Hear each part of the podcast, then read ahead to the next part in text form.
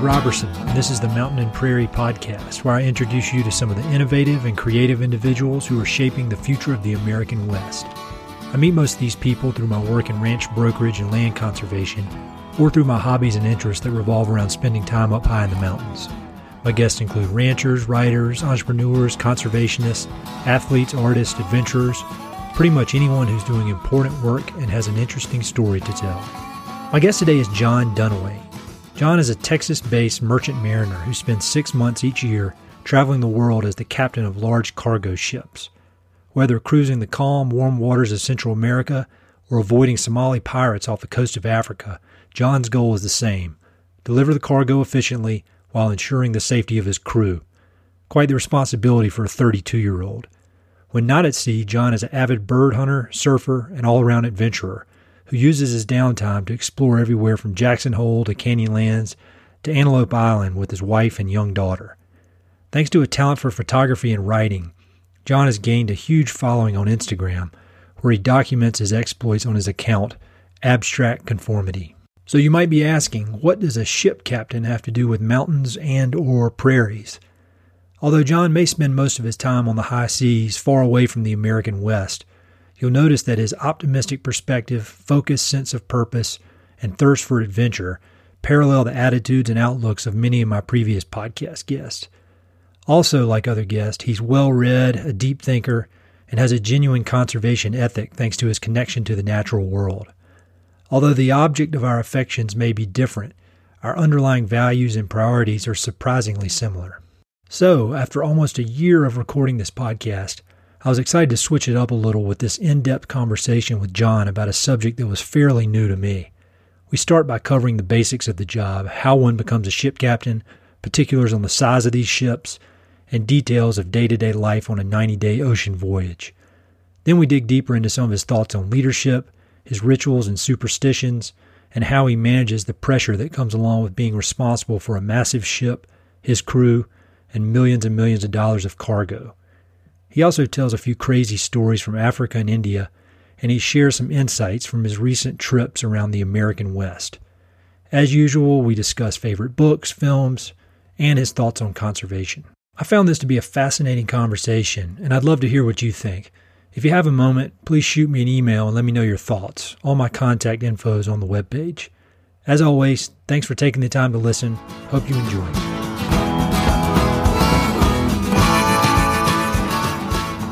When you meet somebody for the first time and they ask you, What do you do? How do you answer that question? Yeah, so this one's always funny. I always start off, I'll say, I'm in the merchant marine. And usually I get a blank stare. It, it, two, two aspects. I either get a blank stare and just kind of blink their eyes, or they thank me for the service. You know, they hear Marine. I'm like, no, no, no, no, no. and then I, and then I have to go into it. I'm like, I'm captain of a cargo ship. And I'm like, oh, so you're like you like go around the world? I'm like, yeah, I work on those big ships that coming out of the port and bring you all your stuff. So it's never easy. I mean, still, I live in Houston, which is, you know, by volume, we're moving the largest amount of ships in the country, and people are still baffled. They're like, "What exactly do you do?" Like, yeah. So the easiest way to tell people is, "I'm captain of a cargo ship." Got it. And so for people who aren't really familiar with that. And it's funny you say that, that people even right there in your area aren't. And I guess it's because they, they come into the port and then you're you're out of sight because you're out in the middle of the ocean for, for you know weeks and weeks on end. Um, can you give a uh, give us a description of the type of ships that you that you captain because it's and it maybe you know how long they are, how much weight they carry, you know all that kind of stuff, just so people who aren't really familiar with boats can get an idea of the scale we're talking about here. Yeah, sure. So I'll work on a ship. Uh, we call them heavy lift, and that has to do with the fact that the cranes that we have on board. So we have three cranes, and two of them are capable of lifting 450 metric tons apiece, and we can link them together and do 900 tons. And so to give reference, uh, a full locomotive with its bogies, it's the wheels and everything, is about 120 tons. So wow. if we wanted to, we could pick up four locomotives with one crane at one time. Wow. And so, and, how long are these boats in general? Um, so this one happens to be 172 meters, so it puts her right about 564 feet. Uh, she's just shy of 20,000 deadweight tons, which so she, if she were to go in the water, that's how much water she's going to push out of the way, or we can put on board. That's um, that's hard to get my, my head around how big that is. so yeah, I mean a football field is hundred meters, so we're almost two football fields long. Got it, got it. And so, just to kind of finish up going through these basics, when you go out on a voyage, is that the right term? Voyage? Yes, that's what I'll call it. When you go out on a voyage, how how long are you out there? Like like what's the average the average trip for you?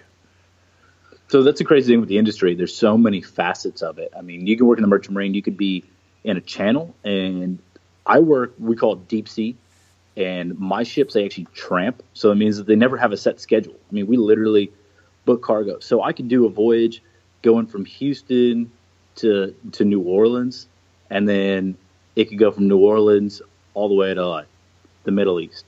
So my contract is 90 days, and then plus or minus. So for example, I try to work 90 days on and then take 90 days off. Yep. My last hitch happened to be 140 days when I signed off. Wow. Right, yeah, and right now I'm I'm just shy of 90 days of vacation. And so when that when that trip was 140 days, was that was it planned to be that long, or was it it just got stretched out over time, or, or how did it end up being that long? Yeah, so again, it goes to the nature of these vessels that I work on. We don't have a set schedule, so like I flew to Tacoma, Washington, and I get there and have no idea what what our next voyage is, and I get on board, and the other captain fills me in. He's like, "Oh, you're going to Canada." And you're going to load some yachts, and then these are the, the ports that they think. So we went down the west coast. You know, we did uh, Ensenada, Mexico, Costa Rica, through the Panama Canal, and you don't know because we thought, oh, we get the Panama Canal, maybe a day, and then we go through. Ended up being like seven days later. Then we transited. So there's all kinds of lead time, and then we got to the the port of discharge, Port Everglades, Florida, and then there were some other hangups. And then when they got the next voyage, you know, we didn't know what was going to happen after the yacht. So we went offshore, we drifted, and the company won a bid for some cargo. And then we went to the Middle East and we got over there. And then that came down to a matter of the other captain and I had come to an agreement. I was like, hey, I'll work Christmas this year, you know, because, and you have Christmas next year, so forth. And, and so it just wasn't in a good place when we were coming back. We were going to be going through the Suez Canal on our way home in Egypt like January 2nd. And I was like, well, there's no point. Now I'm only like 17 days from the U.S. I'll just stay on. You know, it's easier to do that, take it off. And, yeah. and I wanted to do it personally. Sometimes some voyages are harder than others. It's just depending on the port rotations, what's going on. This voyage had a great crew. Everything was going so smooth. Honestly, another 17 days wasn't affecting my mindset. My wife was like, hey, everything's good at the house. Just keep on rolling with it, bring her home, and then just fly home from the states. That's really really interesting how, how that works. Um, so, how did you become a ship captain? I know that's just the most basic question, um, and I know a little bit about your background from from reading, but you know, how, how did this how did this even come about? I mean, how do you how does one go from not really you know knowing much about boats to being the captain? So out of high school, I decided to go to Kings Point, which is a U.S. Merchant Marine Academy. Most people don't know it's one of the five federal academies we have, just like Annapolis and West Point and all that. And from there is a four-year program. You know, went through. I spent a year at sea while I was uh, in school. Literally, spent three years on the campus and a year at sea, and I got a license. And you hear people, you know, not to detract from anybody, but a lot of people like, "Oh, I'm a captain." You're like, "Man, that's outstanding." Whatever but there's different levels of it, right? I mean, you can have people that are as low as like 100 ton master. They may be a fishing boat.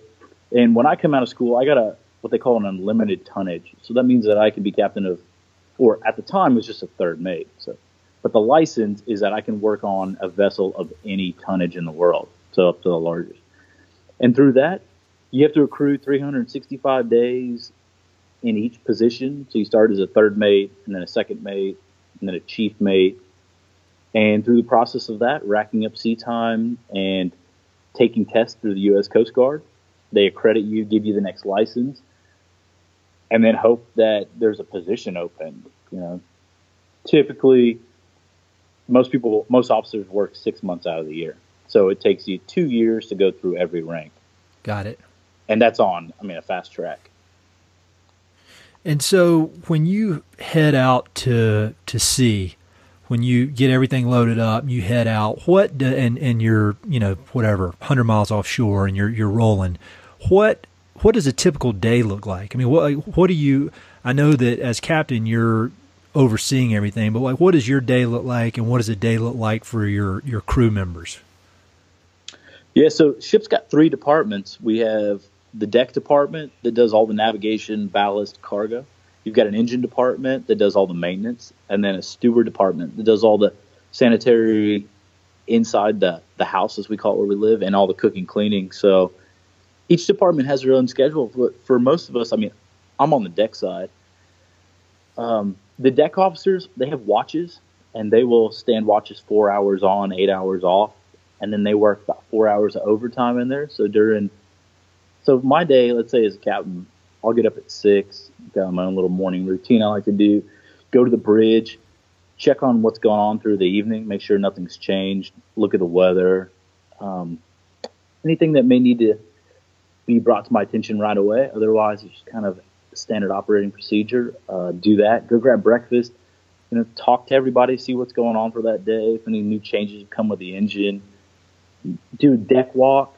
And in that process, you know, the engine department's turn to after breakfast. They've got their regular maintenance, and they all turn to knock out that. And the deck department, it's just a constant battle. I mean, steel and salt water do not like each other. Yep. So you can imagine everything. There's just work around the clock, whether it's chipping, painting, greasing, you know, tearing apart stuff for maintenance or prepping for the next pour. So it's really dynamic. It's always changing But for the most part, you've got watches. There's somebody always on watch in the engine room and the bridge navigating. And then once daylight comes, breakfast time, they work, you know, up till dinner. Got it. And so you mentioned you have a, a morning routine. Uh, I'm always interested in how, how people start their day, and I would imagine there's a lot of, or, or, there there could be a lot of stress if you let it get to you in, in the position you're in just because there's, there's so much on the line. So if you don't mind, I'd love to hear kind of what your what your morning routine is and how you keep your head straight when you've got that much responsibility for 90 days straight. yeah, so I'm a terrible creature of habit. Uh, I love like that book, Power of Habit. Oh but yeah. He, I, so I'll wake up at six. Uh, I get up. I walk out. So I've got a day room, as we'd call it. It's where like my desk is, my couch, and all that kind of stuff. And then I've got a cabin. It's back behind that with a bed, dresser, and, and my shower. So I'll wake up at six. I come out of there, go into my day room. I walk straight over to the coffee machine. I hit the grinder, and I flip the switch on my um, my water kettle, light that off. I walk over. I open my forward blinds, which look out, you know, up to the bow. Yep. I walk over to the starboard side, open those blinds, look out the starboard side. I do, and every week I'll increase it so I start like at 20 push-ups, and when I get to to 35, I'll change, maybe do declines or restricted push-ups or something different. But I open the blinds, I do push-ups, then I walk in, I make my bed, I take a shower, I come back out into the day room, I shut the door to my cabin because to me it's like that's where I sleep and that's closed and that's finished. That's my private little quarters. And then I brew my coffee and I got a little Aeropress. You know, I, oh, those things are awesome. Yeah, and you can take them everywhere. It's yeah, so I've had those things on mountain climbing trips, on like uh, in in Central America. Like like you can take them anywhere, and they make the best coffee. yeah, it's outstanding. and I, I early on when I first read about it, that's what I saw as a some barista had articles like I even taken on a plane on international flights. It's like sold. I'm getting one of those. so you you drink the coffee and then then what's next? Yeah, I drink my coffee and I sit in. I've got a little chair next to my desk. I sit in there and listen to a podcast or an audio book, and then I sit over. Then I look at the weather. It's like my mind is clear. You know, everything's from whatever I may have been held on to from the night before. Done a little knowledge for the day and then I move to my desk. I look at the weather, and then I walk over and I open the door to my day room, which it like opens my office to everybody. Yeah, that's that's about seven o'clock. You know, if anybody needs me, they can always bang on the door. But when I open the door at seven, I'm like, I've gone through my routine. I've got my little physical exertion. I'm showered. I feel refreshed. I've listened to something new for the day. Then I've checked the weather, and that lets me know do I need to make any adjustments. And then from there, I go up to the bridge, see the bridge crew, and that's when I start, you know, looking through the logs. What has happened with the weather last night? Talk to the guys. Is anything coming up? Uh, anything maybe the chief mate's going to be changing with maintenance? And then from there, we just keep rolling and go on to breakfast, and the day goes. Have you always had that routine or is that something that you've developed over the over the, the years you've been doing that? How long have you been doing this? 13 14 years now? Uh, i've had a license for 10 years. Okay. And so if you counted when i went to kings point it's been 14 years but got it. yeah 10 years actively sailing so is, has this routine been in some version of this routine been in place the whole time or is it have you kind of perfected it over the over the years I've definitely perfected it. I didn't pick up on a good routine until I was oh a second mate. I had had like four or five years in the industry. Yep. And and once I did it, you know, it was just different books I was reading. I got into like you know the four hour work week and just efficiency of operations in general. Yep. And I found something for myself, and I needed it because as an officer, third mate, second mates, chief mates, you stand a navigation watch, right? So you work four hours and then you're off eight and so you're watching maybe in the middle of the night, and then the next one's during the day. And I found a routine that I needed, and it came a lot from a captain I had that one time was like, he came up one morning, I'll never forget, and the radar, or excuse me, the radio on the port side, the volume was all the way down. He's like, "Can you hear what's going on over there?" We're in the middle of the ocean. You know, yeah. Like, what? What are you talking about? He's like, "That. You come over there and check that." He goes, "Make a habit. Find yourself a routine that you go around and you check every piece of equipment on the bridge, whatever it is, it's systematic. So it doesn't take any effort. You'll just do that. And so from there forward, I developed a routine. And when I stood a navigation watch, I had that same routine. I came up in the back room, like the chart table room. I would always grind my coffee, light up the kettle, come out. I would adjust the radios, adjust the radars. I would look at the chart table, plot out where we're going to be for the next four hours with my watch talk to the other officer I was relieving. You know, he'd go on his way. It's my watch. I'd let the AB know, hey, I'm going in the back. I'd brew coffee. I'd come in, tell him, hey, I'm going out on the wing. I had a timer for 10 minutes, and I start. I would meditate, and and it wasn't like a trance kind of thing. I would just stand out on the wing, close my eyes, and listen to all the sounds. I could listen to the hull. I could yep. hear the water going down, or, and and again, and then that allowed me to clear my mind. And then from there forward, I felt that I could just tackle whatever was coming for that day. Yeah, that makes sense, and it, it seems to line up with um, with a lot of other people who are in you know high stress jobs that require you know high level of performance. Uh, you mentioned the four hour work week, and I love Tim Ferriss's podcast. I'm sure you probably listen to oh, that as well. Yeah. And I'd say ninety percent of the people he has on there, they all have a very, very, very dialed in morning routine. And also a huge percentage of them do some sort of meditation practice. And not some kind of silly, you know, crazy kind of hippie stuff, but just some sort, like you said, you know, just just kind of focusing on the sounds or focusing on your breath, and it really seems to make a difference um, to get that day started. Um, one one other question I had about the rituals, I know that just in in reading about ships and the history of of ships in the sea, that that that I guess. Uh, that that area of, of history has a lot of superstition and, and rituals and kind of a lot of ship captains I, I, know have kind of weird superstitions. Do you have any kind of kind of strange superstitions that you do say before taking off? And if not, or in addition to that, what's the weirdest superstition you've ever seen from from people you've worked with? uh, actually, I don't have one for for leaving port, you know, going to sea. But I do get on people for whistling on the bridge, right? It's an old adage, whistling up a storm. Ah, yeah, I've heard that, yeah, so, but I didn't know that was that, that it was related to that. Yeah, they always say only bosuns, which are they're an unlicensed crew member and they run the deck department for the unlicensed, and they had a whistle and they would, you know, literally like a little piped whistle. They would whistle people to and from different tasks. And they would say, only, only bosuns whistle on a ship. So if you're whistling on the bridge, you're whistling up a storm. I always find that to be bad luck. I'm like, don't be whistling up here. Have you ever seen any just bizarre rituals that, that say some a crew member or somebody you've worked with over the years has, has had?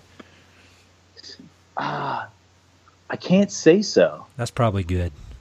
Yeah, yeah, yeah. That I might, mean, you don't want to be getting on a boat in ninety days with some weirdo who's like, you know, burning yeah. animal pelts or something. yeah, I've heard of some people. Um, bananas supposedly bad luck. Like, don't bring bananas on board. But I find that that comes from a lot of guys, at least who I've heard, because I've had different crew members that worked on offshore fishing boats, and uh-huh. they say a lot of those captains have like really quirky habits like that. You can't bring bananas on board, and all right. That's so. So I, I, don't know where that stems from. I've heard that it's an old, you know, old folklore, but I personally I don't know where that one is. So you mentioned the the cruise. When you get on one of these boats to go, is it a first of all is it a different crew every time, and then also is it a different boat every time? And if so, how do you how do you adjust for that? I mean, it's, it's kind of two completely different subjects, but um, it, are those two things different every time you get on?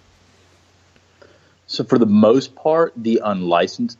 So we have right, we have officers that are like, well, officers in the military, mm-hmm. and then we have what we call unlicensed, which are the enlisted crew. You would per se. Yep. They, because of the nature of the unions that they work through, they're pretty much a revolving door. So very infrequently will, will you see the same faces. The officers, you try to keep as many of them as you can consistent, but it's so dynamic. I typically expect out of a 19 person crew for what our ship has to see maybe five to seven of the same people every trip. Got it. And so, what have you learned over the years as far as leading these people when you're having to get a whole new or majority new team every time you go out? What are there any takeaways or any lessons you've been able to kind of distill down about the the secret to to being a good leader and being able to lead all these people consistently, um, you know, different crews over different trips? Yeah, the the first thing I do is I'll pull a meeting together and have everybody come on come into the lounge. First of all, I want to approach them. I want them to see me as a person, see my face, and know that I'm not just a figure that lives up, you know, on the top deck. They never can come to. So I'll pull them together, approach everybody, and and let them know right off the bat that hey, this is all we have. This is this is our ship. We these are your shipmates, and when we leave this dock, like, there's nobody that's gonna you're gonna ring up on the phone that's gonna run out and help you out. It's gonna be us. So you'd better know that you've all got to pull your weight and expect that the person next to you is going to pull their weight, and know that I'm here to take care of you in in every asset that I can that the, in my ability. And I want to always know that I'm approachable. At, It doesn't matter what time of the day it is. If you need me, just come up there and bang on them. And so I was reading a book called Knife Fights several years ago. It's by a lieutenant colonel in the army. And he'd been in Iraq and he came back and he was actually helping the Pentagon come up with a war plan for fighting in Iraq and Afghanistan. They were still using Vietnam era stuff. Yep. But he had he brought up these points and he called it uh, let's see, it PTFC. So it was you got to give them purpose. You've got to show them that they can trust you. You've got to give them focus on whatever the project's going to be. And in turn, you want to breed camaraderie. And if you bring forth the first three, you kind of have the other one. And that's what I, you know, without telling them those are the elements, I want to show them that, hey, this is the voyage. This is you know, you can always come see me. Any information that I have, I am not going to hold it from you. Because on a ship, like ships are really bad about some captains like to hold on knowledge and not tell everybody. And so, like scuttlebutt, you'll go down and they always joke that the cook always knows the most because you go into the galley. You're like, so where are we going? You know, they always have the most information somehow. Yeah, because everybody runs to them. And so I always make sure to let them know that, hey, I'm going to fill you in, and I have a meeting about every two weeks, and if we have any new news, always bring that forward. That's the biggest one. Is that is that, that out of the ordinary? Your is your your approach there? Because I, I, or maybe it's an age thing since you're on the younger end, but I I just had this image in my head of a lot of, of captains kind of bossing everybody around and trying to be in charge, you know, be, be the, the more of a dictator than, than the type of leadership you're talking about. So is, is, are most people your age more along the lines that, that you're describing and, and, or, or am I just making that up in my head from watching too many movies? No, I don't feel that a lot of people are doing that I, in both age groups. I feel that the the older group lived from a very dictatorship. You know, the captain is in charge. Whatever the captain says goes. And I don't want to detract that from the position at all. But I like to be approachable. You know, I worked as a chief mate for years, and and I'm big on the military. You know, my roommate in college became a Navy SEAL, and I respect those people so much. And you see how these people work together in very dynamic and very stressful situations. And if you don't trust the person next to you, I mean, where are you going? Are going to follow somebody blindly? Only to a certain point. They only follow people blindly because they truly trust them. And the person that I harp back on is Shackleton.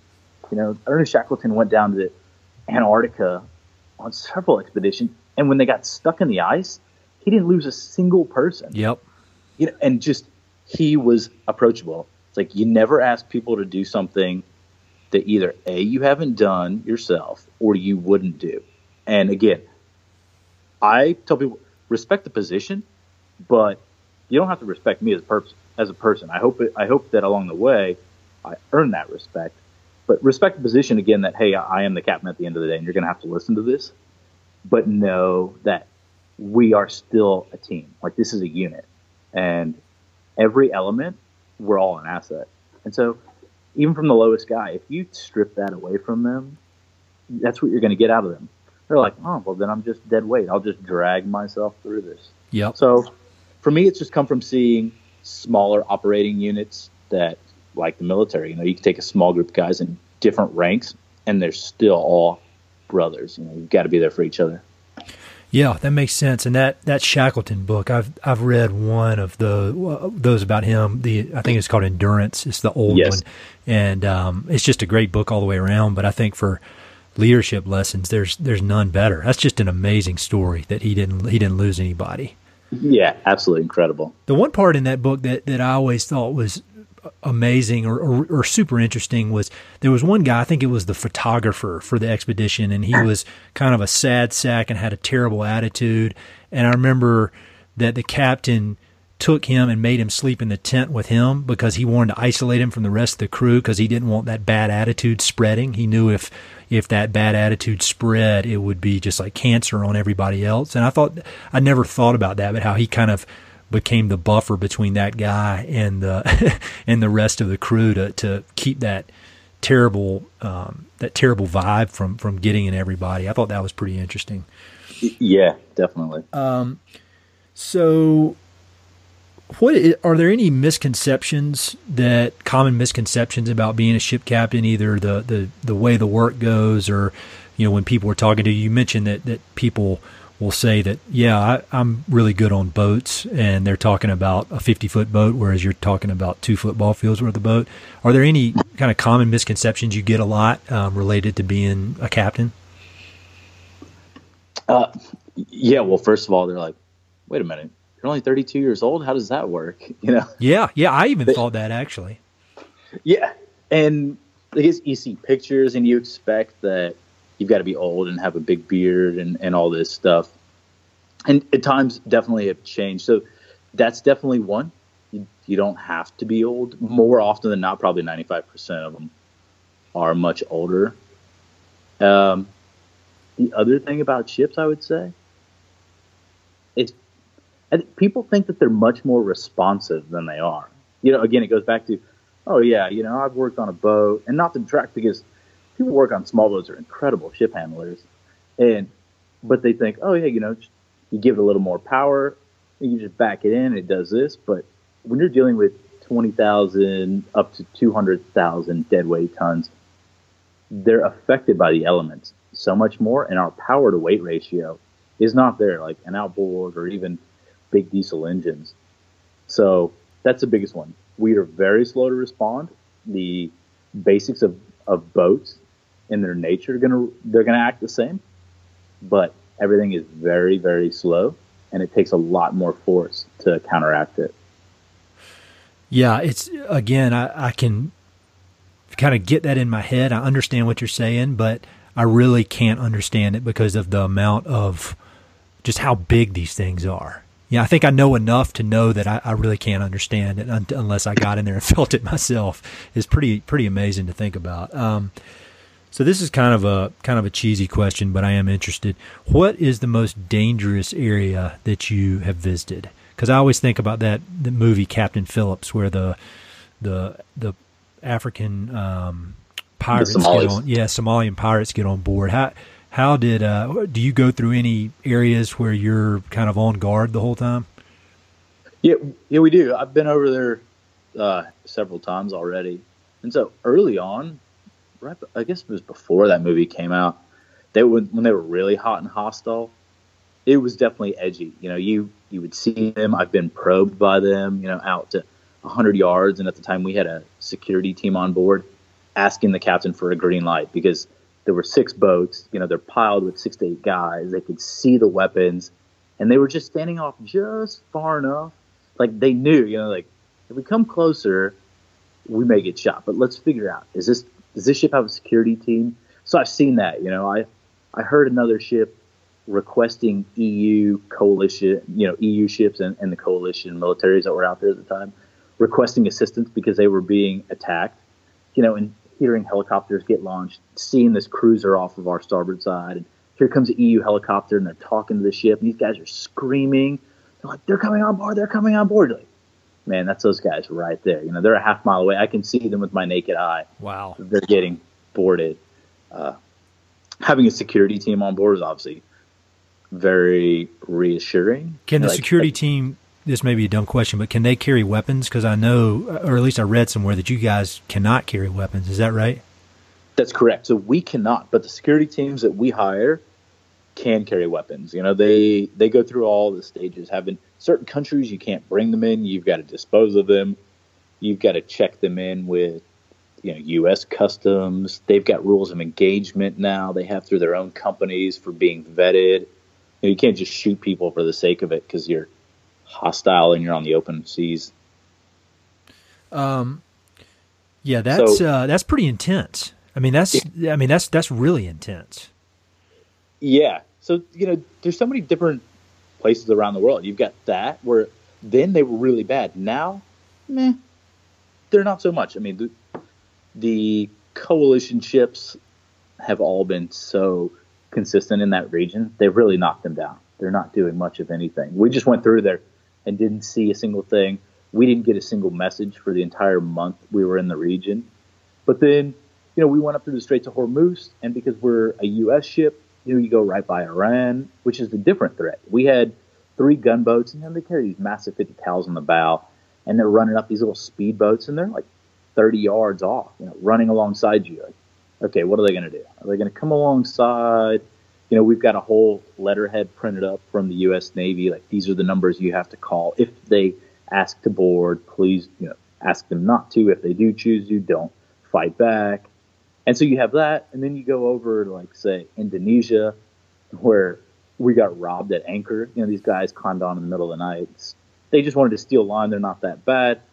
Um, we were in Douala, Cameroon, now over in West Africa, Central West Africa.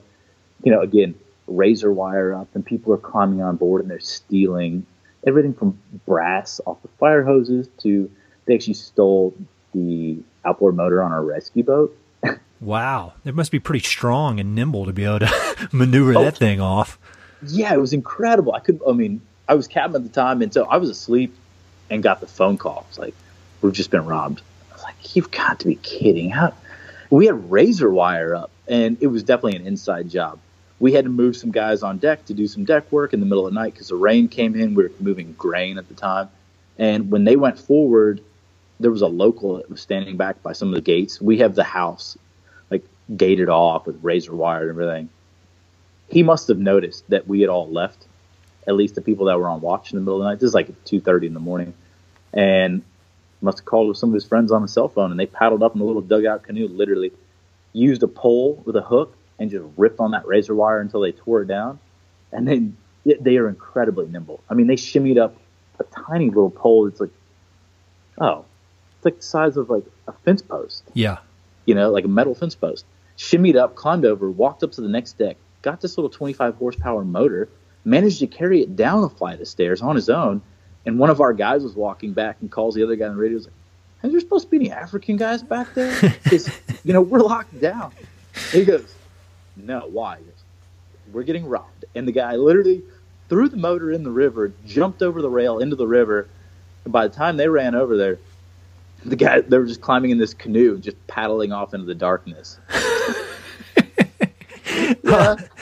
That's uh, you know, it, get. I, I, wouldn't want my stuff to get stolen, but if somebody's willing to put in that much damn work, I'm almost like, man, you earned it. yeah, right. But uh, that's the funny thing. You're like, now neither of us got the motor. Oh yeah. I mean, at least if you were going to take it, take it. But goodness, now it's just gone. Nobody got it. um, uh, so between that and the the Somali pirates and all that kind of stuff, it sounds like you've got a ridiculous number of crazy stories. Is there is there one story that sticks out in your head as just kind of the craziest thing you've ever seen in all of your trips? Uh, yeah. So when I was a cadet, we went over to Mumbai, which is old, they you know was old Bombay, India. Yeah. And I was on a container ship then. We docked in New Mumbai, which is across the bay. So we docked, and I had a camera at the time. I was just tinkering with with shooting photos. So I get off, and I'm gonna ride this little ferry across the bay. And as I'm walking over there, there are these three like little military guys, you know, and they walk up and they want to look in my bag. And I'm maybe let's see, this was about like 20 at the time kind of naive. I'm like, yeah, of course you can't. You know, and they looked in. The first thing they do is saw that camera and they snatched that out. I was like, and so again, now I'm 20 and I'm all pumped up. You oh, know, oh yeah, you want to battle? Yeah, exactly. It's like I don't think so. You're not taking that. Start to get in this, like you know, getting in people's face, and the guy takes his uh, his carbine and just put it in my chest. It's like, you get on the boat. You get on the boat right now. It's like, I don't think so. Like, you're not going to shoot me. Yeah. and in hindsight, I'm like, it's probably a terrible idea, but I made it out. And I just wrestled back and forth, and he just kept putting that the muzzle of that gun, you know, in my chest, like, get on the boat, you know, go to town or get on the ship. You cannot have this. Like, yeah, BS. It's like I'm gonna go back to that ship and get the captain. It's like I'm gonna get people involved. Give me my camera back. And they walked in this little building, and I walked in there, and, and then I kind of realized, you know, there's more of them. And they're looking at me like, who's this crazy white guy that is taking the gun to his chest for this camera? I was like, there is no way I'm leaving without that camera. And they just started chattering each other, and then they gave it back to me. You know, and I got on the boat, was like, that was terrible. well, it could have gone either way. You could have thought that was terrible, or you could have could have thought, "Yeah, I'm I'm tough. I'm going to do that again." yeah, right. Uh, Man, I, that's yeah, crazy. Could, they could easily just shot me in the chest, kicked me in the dirty river, and nobody would ever know the difference. so, man, uh, yeah, that's that's uh, that's intense. I've seen I've seen some gunfights from afar in in Nicaragua, but I've never, and it was one of the scariest things I've ever seen. But I've never had anybody pull a gun on me. That's yeah, that's a different different deal. Um, so to back it up a little bit, where did you grow up, and and how did you you get into this this line of work? What made you decide to get into this line of work? Yeah, so I was born in Niterói, Brazil, which is just across the bay from Rio. My mom's from down there. My parents were living there at the time. My dad was working offshore. Okay. And then grew up there very briefly. You know, I was like three years old but when we came back and would go down there a bunch. But grew up the rest of my life predominantly in Houston since I was five. Yep. And, and so, oh, go ahead. Yeah, uh, my dad's always been in the industry. I mean, obviously, when I was born, he had been hell when he left high school instead of going to college. I mean, he worked as a messman. We don't have those anymore. Like the, literally, they would like take your order in the galley and give you food, and worked his way up on ships, and then did ocean going tugs. He did anchor boats down in like Tierra del Fuego, and then made his way back into working on harbor tugs, and then was working in the port of Houston on ships. So to me, it was just like, huh, like this was just something he did. I mean, you know, most people went to school and their parents would come in, they were they're in a suit and tie, and like, hi, I work in an office or I work at NASA. You know, it's like, yeah. my dad's the guy, he always has this funny smell to him. And years later, I'd be like, oh, now I know what it is. It's the smell of diesel. It literally just encompasses everything. I mean, when I get off the ship, I've got a bag and I leave it in the garage because that's my sea bag because it doesn't matter how many times you wash it, it's just that smell of heavy fuel oil and diesel. Yep. But so yeah, fast forward, my grandfather flew in World War II and I thought my whole life was like, oh yeah, this is a blast. So my dad does, I climb out on up and down ships all the time and climb on tugboats. But I'm going to be a naval aviator, and and then as I got later in high school, I didn't like order that much. It's like, yeah, I can't deal with the military and this many people telling me what to do all the time. Yeah. and uh, I was at, I came home. It was like the middle of the week, and I'm eating dinner just by myself with my mom. And she asked me, she's like, "What are you gonna do for college?" And I was a junior at the time. You know, football season had ended. It's like, hmm, I don't know. I was like, I'll just go to like a state school. I'll figure something out along the way. And she, you ever thought about doing what your dad does? Like, um, no, what's that? What do you like? How do you think we pay for all this stuff? you know, completely naive because to me, it was just, it was the most amazing thing ever. I was like, oh, he just like climbs on ships. He drives these ships around. Like, yeah, we get to play on tugboats. It's just, I was like, oh, I can get paid to do this. yeah. And then so that's when the whole chain of events unfolded. I was like, well, of course I want to do that. I play on the water every day. I love being on the water. And what better would it be to get paid to drive a ship around? And I get to go see the world. You know, he'd tell me stories of going to India and all kinds of crazy stuff. It's like, that's what I want to do. And so uh, you went to the Merchant Marine Academy, and and and then I saw on some of your social media a few weeks back that you actually went back to the Merchant Marine Academy and spoke to some of the the upcoming cadets or, or students. Um, how, what did you tell them? I mean, what were the what are the lessons learned over the ten years since you've been out of there? Uh, so the biggest one I told them was that when you come out of there, like I don't care how old you are, it doesn't matter what era we're in, that you have to treat yourself the same way. You're coming out of this academy as an officer, and you've got to treat yourself just as the people that came out of here in the 40s were. And then on top of that, like you've got to respect yourself as a person. If you come out of here and you go on the ship just because you're young and you play that, oh, I'm just a kid, that's exactly how you're going to be treated. So you've got to take yourself as serious in life as you want people to treat you. Know, it's like any work environment. If you come in very soft, people are going to bully you over. And you don't have to be a bully, but take yourself seriously. Come out there. The job comes first. You know, it's incredible the places around the world we get to see and the cultures you get to experience. But at the first and foremost, take care of your job and serve as a leader. The people that are below you are your responsibility. And if you're not capable of doing that, you're not capable of being a leader. I mean, you're not a leader in and of itself. And you need to accept that and be able to step down because people are looking upon you for information. I mean, they're putting their lives in your hand every night when they go to sleep and you're up there for four hours by yourself. They expect that you're going to do what's right. You're not goofing off, playing on your phone or whatever it is that you know becomes commonplace these days. That's good advice. Um, yeah, that, that's great advice. And I also know that you have a, a fairly young daughter. How old is she? So she's uh, 15 months now. Oh man, that's all. I got one that's uh, 22 months. And, oh, there you uh, go. Yeah, it's it's unreal. I mean, it's it's just the the coolest experience because I had zero um, zero idea about babies at all. I mean, I never I'd probably held like two or three babies before this little one showed up. So with the with the daughter, I know it was a huge perspective changer for me, and, and still is. You know, every day it is. How has that changed your perspective on on your work and on these these long trips? Because um, I'm sure it, it makes it a little little tougher than it was when you were 23 years old taking off on these trips. Yeah, it definitely does.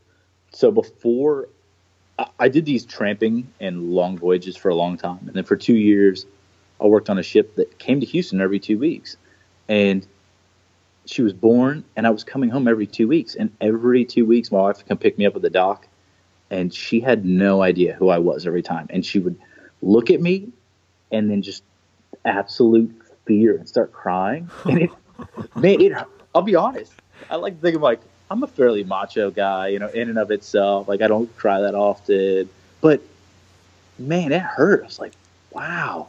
Like, the kid has no idea who I am. Here I am, you know, gallivanting and goofing off, thinking I'm having the time of my life at sea. And so that kind of hurt. And then I went, you know, came home, had vacation. She got a little bit older and matured. And I went to sea for that long trip. And I would send my wife a little short, like 15 second videos, which is a game changer. Yes. You know, Harper could watch those and she knew it. When I got off the ship the next morning, there was none of that. She there wasn't fear. She knew who I was because she had been seeing stuff every day, and that. But in and of itself, it changed. Like, man, I'm missing out on a lot. When I left, she's like standing up, took three steps. When I got back, I remember going in, got off the plane, came in, gonna be gone 140 days, and Kim goes, "Do not go wake her up." And she happened to hear us. You know, I was like, "Okay, okay." She happened to hear us come in the house and woke up. So I went in there, and my wife was holding her. I was like, "Oh my gosh!" Even though you'd seen videos, like she's like a, a real human. She has all this hair and she's got little teeth. That's the exact same thing I say. That she's a real human. It's a real human living in this house. That's the same thing I say. like you said, when other people had kids, you know, would be like, "Oh, you want to hold them?" It's like, no, they're like a sack of potatoes. Like, Yeah, no what am I supposed to do with this child? and when it's yours, it's totally different. Like, oh my gosh, there's so much emotion. So in it, it's definitely changed. Like, I, I still love it. This absolutely the same, and I have this allure for being at sea, but I definitely have reservations. Like, okay, I'm not just gonna endlessly go. And then if I go endlessly, I'm not just going to hop off and go on some random adventure that I like to do, you know, like all willy nilly, just take off and go on something. Uh, and it's definitely put me change when I go to these foreign countries where, I mean, I love every time I get off. I'm going to find time to go ashore and run ashore. I don't put myself in what I call sketchy situations now Yep. near as much. You know, I used to be like, oh, yeah, I'm going to take this moped from this random person that I don't know, and I'm just gonna like follow these other people that I don't know and drive off into the darkness in Africa, and like, you know, go to people's homes that I don't know, because I inherently believe that people are good and that I trust everybody. But I mean, even just the slightest show in in certain cultures where they don't have any money, you know, they're not looking to harm you, but man, they they need something, and if it really gets dramatic or you know, there's a difference in value of life. And, you know, I've been in some situations where like, this is a little sketchy. So now I definitely keep myself out of those situations as much. Yeah, that makes sense. I was talking. Um, I interviewed a guy named Brady Robinson on this podcast who was a big time uh, mountain climber, alp, uh, alpinist. Did a lot of first ascents in Pakistan, and now he's got a family. And now he's the executive director of a group called the Access Fund. Um, it's a really good interview, and Oh, he, yeah, he he's a really cool guy. But so he was doing these extremely dangerous climbs, and, and we were talking a little bit about the same thing about how having kids changes it. And um, my observation was that uh, before I had kids, I thought that when when people had kids, they all of a sudden kind of became soft, or they had to give up the things they thought were fun. But what I've determined is that I don't like. Yeah, I like I used to like doing some kind of risky type stuff, or or go off on these you know like climbing trips for a month at a time or whatever. But now I don't. I, I literally don't want to. It would not be as fun for me to do something crazy or risky, and so it's not at all like selling out or, or lowering your standards. It's just your your what's important has changed, and I thought that that's been a cool observation from for me as a as a new parent. Oh, yeah, absolutely. I share that all the same. yeah, Um, you're, res- you're responsible for somebody. Yeah, yeah. There's things that are a lot more important than you, which I think is is a really neat a neat deal. You know that kind of instant uh, priority shift that that happens. Um, man, I could keep just hammering you with these questions for hours, but I don't want to take your whole day. Um, one thing. Uh, the way we got connected was through Tyler Sharp, who I also interviewed, who's a super Yes. interesting guy. And you, Yeah, in addition to all of your work on boats and ships and, and your work as a as a captain, you're a pretty well known photographer. And so talk to me a little bit about how that happened and, and how did your your Instagram feed is amazing, both the photos and the writing. How did that come about? Because you've got close to hundred thousand followers, I think. Um, how did how did that come about? So it started off, I hadn't heard of Instagram. Somebody showed it to me. I was like, "Man, this is kind of cheesy. Like, I I don't get it. I snap a little photo, you know, like, and and I found it as a way to challenge myself because on the ship, like carrying my camera around was just cumbersome, and I had work to do. You know, it's like you're not a photographer, you're you work on a ship, go do your work. so I could, but I could carry my phone around, and it became a challenge. Like, okay, every day I'm going to shoot one photo, and I'm going to challenge myself because there's no zoom lens, you know, there's not crazy depths of field, and I used it to push my own photography. And I look back, you know, across those couple years, I'm like, wow, that was absolute garbage that you were shooting. Like, you thought that was good? so that's how I got into it. And along the way, BuzzFeed, which I didn't even know what it was, honestly, when it happened. I guess I got picked as like, I don't know, like top ten photographers in, in Texas you should check out. Yep. I wasn't even in Texas at the time. You know, I was I was uh, at anchor off in Fujairah, you know, the United Arab Emirates, and but I came back and like you know I'm checking my phone. We had internet on that ship. I was like, huh, you know, I usually get like ten likes or something. I was like, what what is this like 99? you know, refresh like 99 again. Like what's happening? And then I got a an email from a friend like, man, it's incredible. Way to go! You're on BuzzFeed. What is BuzzFeed? like it's this website. You know, it's like all these trending topics. It's like, yes, what is it? What are trending? I don't get what's going on because I'm really bad with with media in that sense. Yeah, yeah. So I guess when they put that off, that that drew some attention for Texas Monthly, and then it was like another year. We were going from Houston to Puerto Rico, and I got to Puerto Rico, got service after five days because we didn't have the internet on the ship. And I turned my phone on. I was like, "What the heck?" It's like ten thousand people. you know, I had like I had like four at the time. Then I refreshed, and it's like twenty something thousand. Like, what's go- what is going on? Is this a hoax? and it was one of those uh, Instagram suggested users, which truthfully, I highly detest. I, I wish it had not have happened. I'm glad that I've got a lot more visibility just because it's allowed me to engage with a lot of cool people that I probably wouldn't have run across. Sure.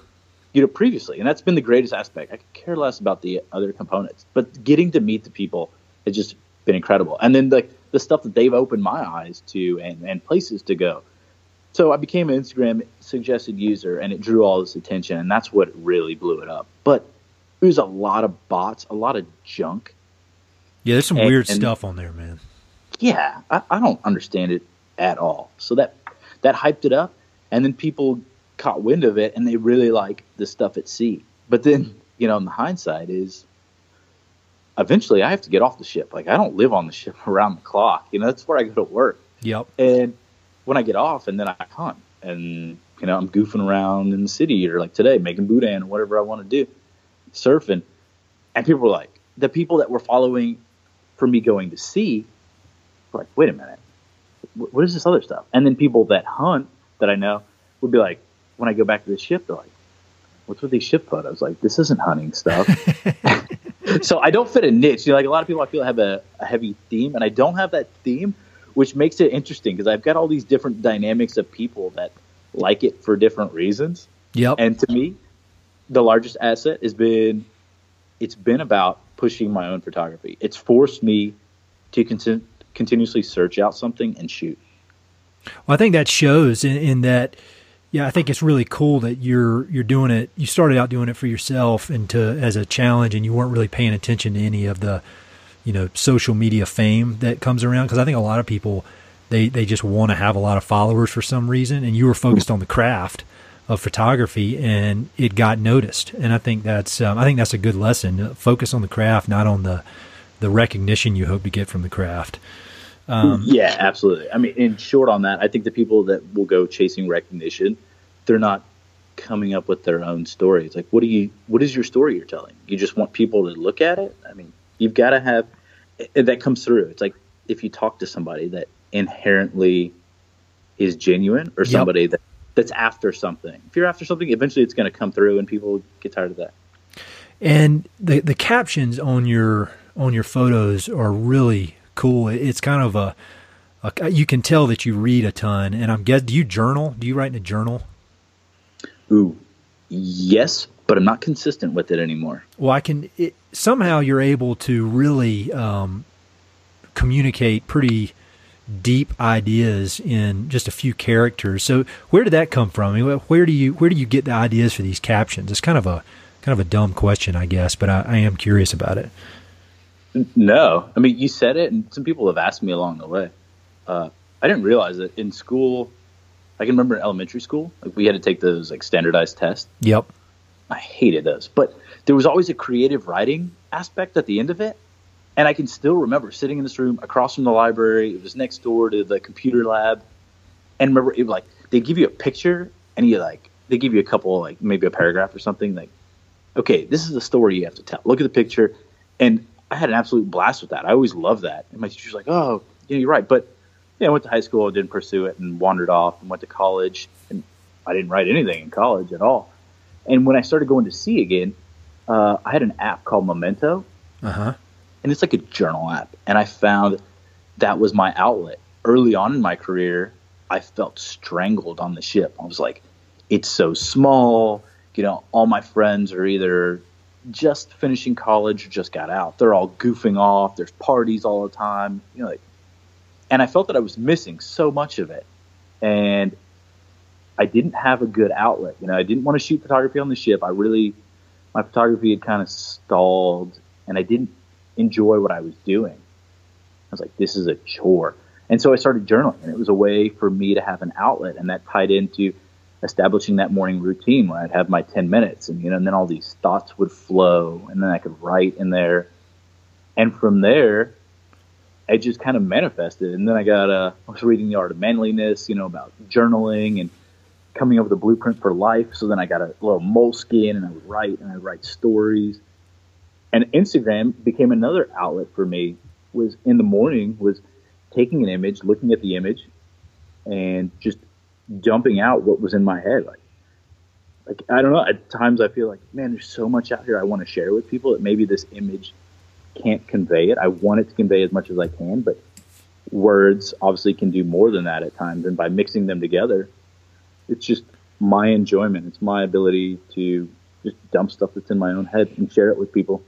It's it's great. I mean, I I wouldn't tell you if I didn't think so because I I mean it, I've got a pretty um, stringent BS meter when it comes to some of that stuff. But I'm telling you, man, the, the the photos are awesome. I mean, I'm not telling you anything you don't know, but the photos are awesome, and the the captions are are really really awesome. I think it. You should think about trying to put those into a book or something at some point because it's it's really wise stuff. And it, like I said, I got high standards for that. Um, I appreciate that. yeah. And so speaking of, of, you were talking about you're on the boat half the year and then you're, you're on the, the land half the year and people get kind of confused. Um, I do want to loop this in to the American West in some way. Yeah, yeah, absolutely. and so when you are recently, uh, you, you were off, you've been off the boat and I know you've gone on some pretty cool trips through the American West. Um, I know you were in Jackson Hole, and then you did a big RV trip with your family, which I, I saw that on Instagram, and I thought it, it looked like an awesome trip. And so, Yeah. could you kind of just talk about the the itinerary of that trip, what you did, what you saw, kind of your your thoughts on it, um, anything interesting that happened? Yeah, absolutely. So I, I was on the ship in short, and uh, the second mate and the third mate were talking one day, and they're like, "Oh yeah, we're gonna go snowboard in Jackson Hole." That sounds awesome, you know. So I sent my wife an email. Like, "I've gotten smart, you know." I'm like, "I'm gonna ask permission first instead of just telling you guys." you know, Good move. yeah. And, and strangely enough, she goes, "Yeah, of course. I think you should do it. You know, it's been a long trip on the ship." So I book. We fly out to Jackson. I've always wanted to go there. Heard about it. Seen pictures. So I went and we snowboarded for a week, which is a whole story in and of itself. And then I got on the plane, and I was just, I felt so disheartened that I was having to leave. Like this is so beautiful. I can't believe that Kim didn't get to come, and I really want to drive around and see this. So Your wife's name's Kim. yes, That's so- my wife's name. Oh, cool. Small world. Yeah, right. and I was flying back in and landed, and I started talking to her. I was like, "Man, what are we gonna do next?" Because I've got three to four months of vacation at a time, and so I'm always looking for something to go do. And so this idea came like, we should go. We were gonna go on a road trip on the West Coast last year, but it didn't work out. So I said, we should go on a road trip. We should go back to Jackson and go into Montana.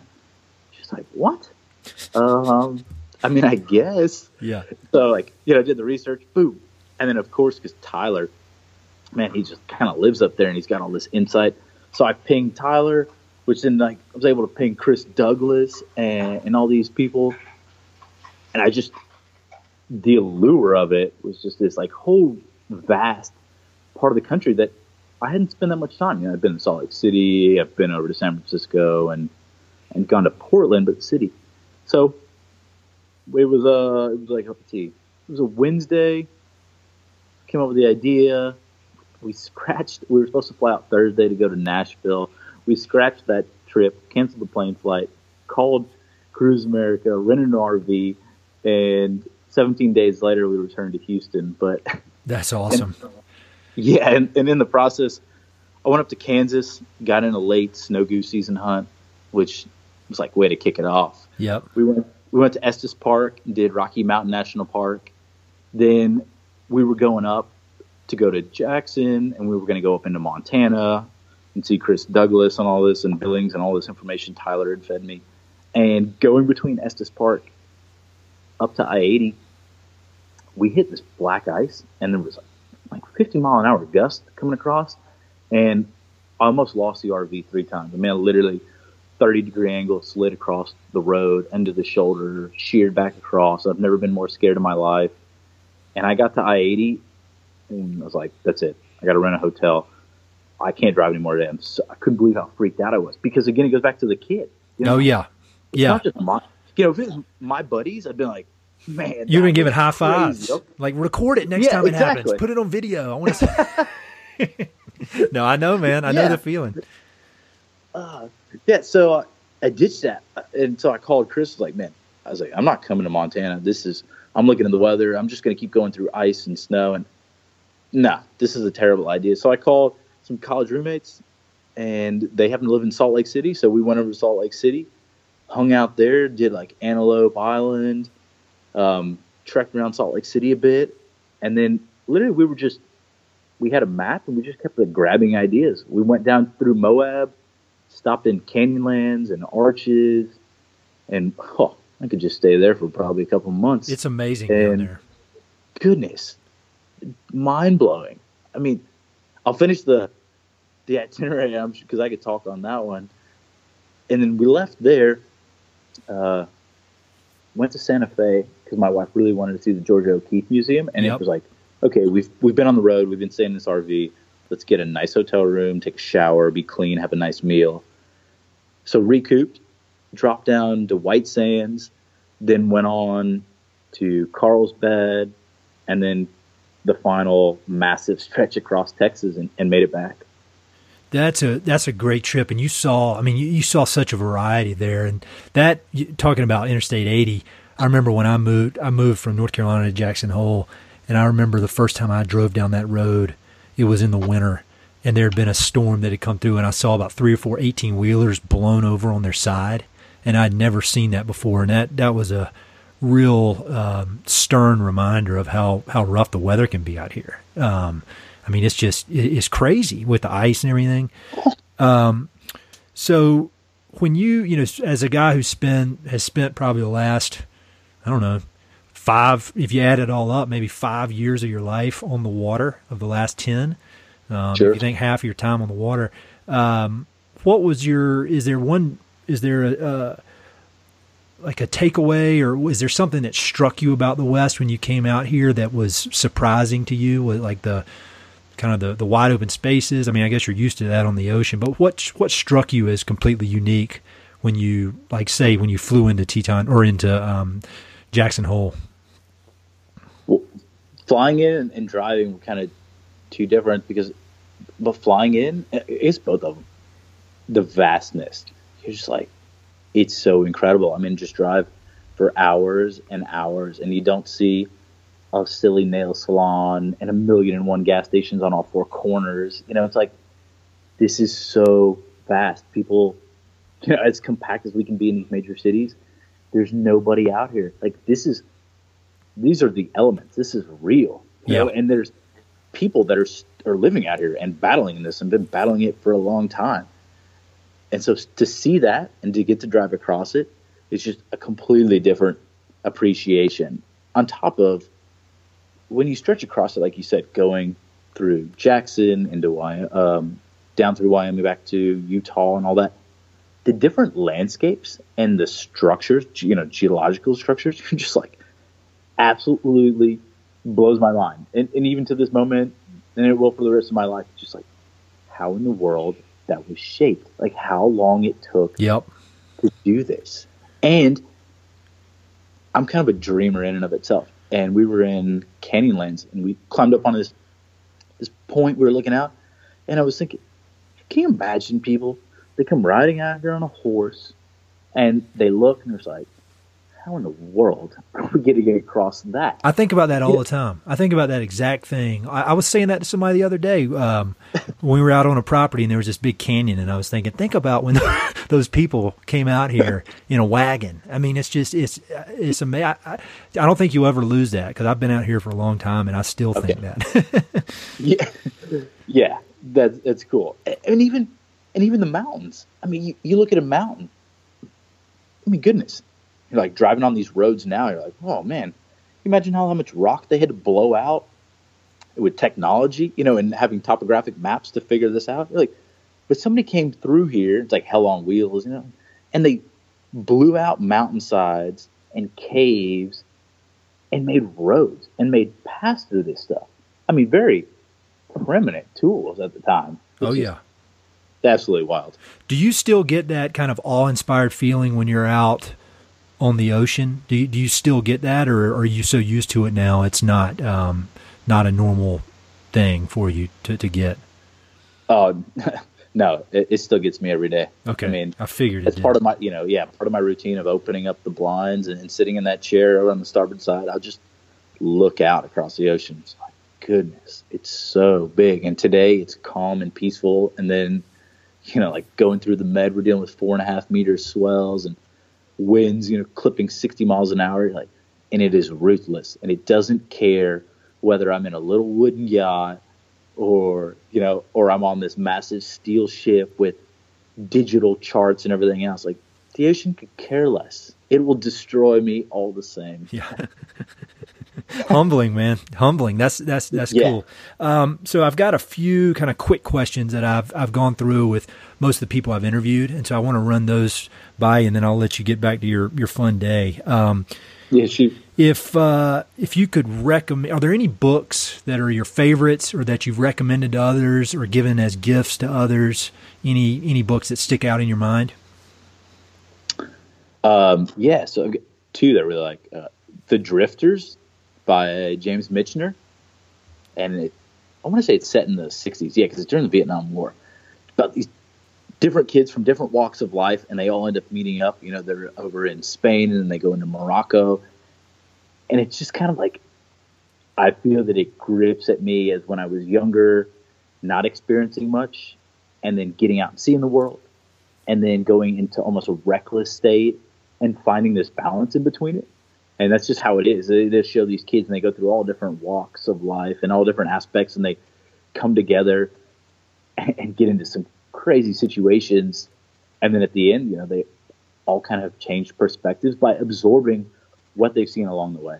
And that's the biggest takeaway. Like, man, you need to get out of your box and you need to experience stuff and not just go see it and check it off the box. Like, go there and absorb and see what's good, see what's bad, see what maybe you could change your mind on something you thought was good, maybe not so good, or maybe something you thought was bad, it's not so bad, and just put things life into perspective and cool. take that away. I not heard um, that. I'll, I'll, I'll, and I'll put notes to all, I'll put links to all these in the notes on the web page. Oh, okay, cool. Um, again, goes the Shackleton book, Endurance. You've read it. It's just, it's an incredible story of just not adventure. I mean, when he he put an article in the newspaper. You know, it was like it's something along the lines of like only those that are crazy and want to go see something, possible death, please yeah. do apply. yeah. And so the adventure of that, that they had no idea what they were really dealing with, and, and at the the leadership that comes out of it and the camaraderie that they built to do it. So it it's not just about going to sea. You know, it's like man, these guys went to somewhere so far off. It goes back to like we said, people trying to cross canyons and go across mountains, going across deserts. People have done some absolute incredible stuff. So Yeah, that's a good one. I, I, highly recommend that. Whether you have any interest in adventure or you know whatever, whatever you can apply some lesson from that book to your life, no matter what. Uh, it's one of the best I've read in a long. I was embarrassed that it took me as long as it did to read it. I just read it probably. I think I read it last year. Um, oh yeah. Oh, cool. It's it's a good one. Any favorite documentaries or films? Ooh, 180 South. Oh yeah, that's one of my that's one of my favorites of all time. That's a great one. It's just yeah, so good and I mean, all of them. Yvon Chouinard and, and Tompkins when he was still around. Just the insight those guys have from so much they've done and having a lasting impact. And so it's like I saw at a time in my life that was a little tough. It was like going through all of that. Like, is this where I really, really want to be? And seeing that, it was just it was pivotal in my life. Yeah, that's a good one. Surfing, mountain climbing, boats, it's got it all. Yeah. Um, and, and when it comes to goofing off, Wes Anderson movies. Oh yeah, yeah. I think I, there are a lot of references to that on your Instagram. Correct? Yeah, yeah. I constantly drop something in. um, what is the best piece of advice you've ever received? Oh, uh, okay. I remember I was working with a captain that was the worst person I've ever dealt with in my life. I mean, just an absolute tyrant. And I called my dad. I was in uh, Dubai. We got off the ship, and he's and I told him how bad it was. Like, man, I think I'm to quit. He goes, he thought about it, told me, you're to work with people in life that you don't like, and you're to do a lot of stuff in life. People are to tell you that you don't really care for. And sometimes you've just got to suck it up and do it. Because you know what? Other people have done it before you, and other people are going to do it after you. And it, you're going to fold. It's just going to show you what your character is. That's good advice. Then, yeah, and then another guy from that along those lines was also knowing where you draw your own line. I mean, it comes times, you know, you've got to make a decision that, hey, I don't agree with that at all. And you've got to be able to stand your ground and, and leave and know that, hey, I've got the choice to get out of here. And, you know, so if you don't believe in it truly wholeheartedly, pack your stuff and go. Yeah, I think both of those are great. Um, uh, this last question, is, or next to last question, I, am going to modify it a bit. I normally ask people what do they think is the biggest challenge and or opportunity facing the American West, but instead of that, I'm going to say challenge and or opportunity facing the oceans today. I mean, I guess you know, and that could be from an environmental standpoint, conservation, you know, whatever you you have seen out there that that you see as a challenge, and you know, in, in every challenge there are opportunities. Yeah, sure. Single handedly, it's the plastic. It's our consumption of this disposable item. You know, and I'm not big a, a crazy nut, as some people would say, getting on people. But I mean, being in the middle of the Pacific Ocean, a couple thousand miles away from land, and being able to see just loads of it. You can look down in the depths and you just see it. It's like the size of a quarter, and it's as deep as you can see, and it's every like maybe three inches. It's just layers and layers of plastic for miles and miles. And you're like, golly, in countries all over the world showing up into ports and just the amount of garbage that is washing out. I'm like, hey, listen, it, this isn't big business, you know. Those those people that you want to say are terrible in their office are not coming down to the coast and dropping bags of it. Like, most of this stuff is coming out of our ditches, and it's it's local populations, you know dumping it, and that's where it's going because they don't see where it ends up, so it's like out of sight, out of mind.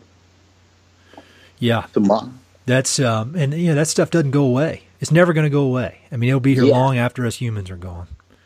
Yeah, and so I would tell people, you know, consider how much you consume. I mean, if you can cut down on something, whether it's like buying a ton of plastic bottles, or hey, if you can utilize a container again and again, again, it may be out of sight, out of mind because you're not dealing with it. But why don't you start piling that up in your backyard and, and see how fast you feel? You want it in your backyard? Of course not. But it's so easy when it's gone. And like you said, it doesn't go away. It's just floating out there. And I get into it everywhere. And this isn't just like, wow, I saw a plastic bottle. I mean, you're talking about cruising 350 miles in a day and seeing it continuously. Wow. Um, so, almost last question: If you can make a request of the listeners, and these are people who just uh, they appreciate the the American West, they appreciate adventure, they appreciate people who kind of live their life, uh, you know, according to their own standards and are doing cool stuff. Um, if you can make a request of those people or offer some sort of advice to them, what would it be? Yeah, go back to just consider the footprint you leave.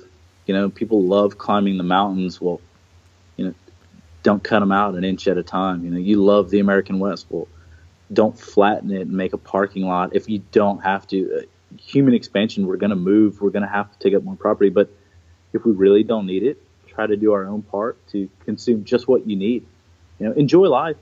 Don't cheat yourself, but consider if you can minimize your impact, that little bit that we all do just adds up in the long run. I agree completely. So, how can people connect with you online, website, Instagram, all that kind of stuff? Yeah, the, uh, the uh, Instagram, uh, Abstract Conformity, the uh, website, www.abstractconformity.com. That's more just a portfolio of work. Uh, and then I always tell people, like, man, shoot me an email. I'm always happy to talk to people, whether it's hunting or, you know, shooting photos or whatever it may be, music. Hey, I'm always open to talk to people. I love meeting new people. You never know where a friendship will go or where it comes from. Well, man, I appreciate you taking the time to chat with me. And next time you're in Colorado, or next time I'm down there, I'll uh, I'll look you up. Um, and you definitely do the same if you come up here. We need to we need to get together. Yeah, most certainly. Hey, I'd love it. Hey, it's Ed again. Thanks so much for listening to the podcast, and thanks for listening to that particular episode. I hope you enjoyed it. Before you go, I've got three quick things. Number one, if you like the podcast, please do me a huge favor. Either pass it along to a friend who may be interested, share it on your social media, and or go to iTunes and give it a five star review. All those things would mean a lot to me and they would really help to spread the word about the podcast. Number two, if you've listened to many of these episodes, you know that I love reading and I love talking about books. Every other month, I send out a quick email with a few books that I've recently read and highly recommend. The subjects are varied, but they're pretty much all nonfiction with an emphasis on history, biographies, adventure narratives, and topics related to the American West. There are no sales pitches for ranches, no spam, no other kind of nonsense, just books. So if you'd like to sign up for the list, head to Mountain and Prairie slash reading, or just go to Mountain and Prairie and there's a massive tab at the top that says book recommendations. Click on it. There are a ton of good books that I've read. Some of the old email lists are on there. Uh, you can go crazy. There are a lot of books. And finally, if you know anyone I should interview for the podcast, please don't hesitate to reach out and let me know. All my contact info is at mountainprairie.com, and I'm on all the social media stuff Facebook, Twitter, Instagram, blah, blah, blah. So feel free to reach out. I'd love to have some recommendations and suggestions of interesting people I should meet. All right, that's it. Thanks for listening. Talk to you soon.